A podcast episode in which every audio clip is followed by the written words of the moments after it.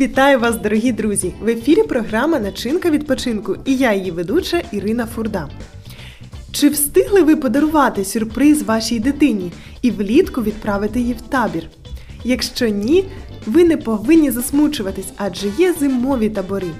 Звичайно, ми звикли відпочивати в спеку, сонце і радіти літнім дням. Але якщо цього не відбулося, то ловіть теплі емоції від зимового табору і зимових днів.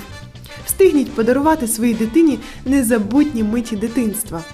Тож, як організувати зимовий табір, або що саме відбувається в таких таборах і де можна дійсно чудово відпочити в зимові дні, розповість нам наша гостя. Тож долучайтеся. Ірино, вітаємо вас! Здравствуйте. Сьогодні ми спілкуємось з вами, як організувати зимовий табір, тому що впевнена, багато батьків не встигли, можливо, віддати е, дітей влітку і були б дуже раді знати, що існують такі табори, або ж навіть раді організувати подібний зимовий табір. І, власне, вас сьогодні ми будемо дізнаватись про те, як правильно це робити. Да, я понимаю таких родителей, которые летом не успевают, но существует прекрасная возможность отдать свое чадо в зимний лагерь. А, На это есть люди, к которым вы можете обратиться, и эти лагеря непосредственно существуют. Просто очень важно уточнять, какие лагеря берут какие возраста. Е, До речі, ви є е, безпосередньо організатором подібних таборів, так? Муж у меня является организатором лагеря, а я наставник. Чудово, тобто вся сім'я бере участь в тому, щоб організувати свято і щастя для дітей серед навчального року. Да, это очень классно. Это служение, служение детям и опять же сближение семей. Зазвичай розуміння табір і асоціації це літо, пляж або просто природа, сонце, зимовий табір. В чому його специфіка? А зима очень необычна. Она обладает безумно свежим, классным воздухом. И очень замечательно, если семья имеет возможность отдать своего ребенка в такой лагерь, а этот лагерь будет проходить где-то в арендованном домике напротив соснового леса. Это очень классно. Угу. Тобто місце знайти взагалі не є проблемою да, зимою. Но если заранее об этом подумать, то я думаю, что проблем нет. Но есть такие лагеря, где места уже зарезервированы. Угу.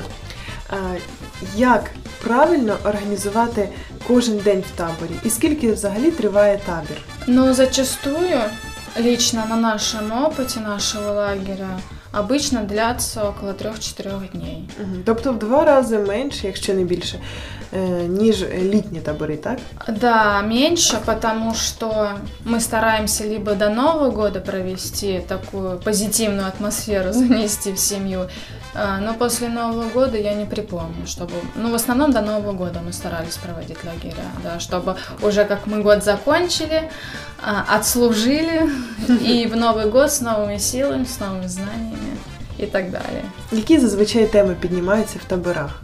А то, что интересует подростков. Вот именно их интересы, их волна, и мы стараемся больше вот привлекать их к этому, чем они сами заинтересованы.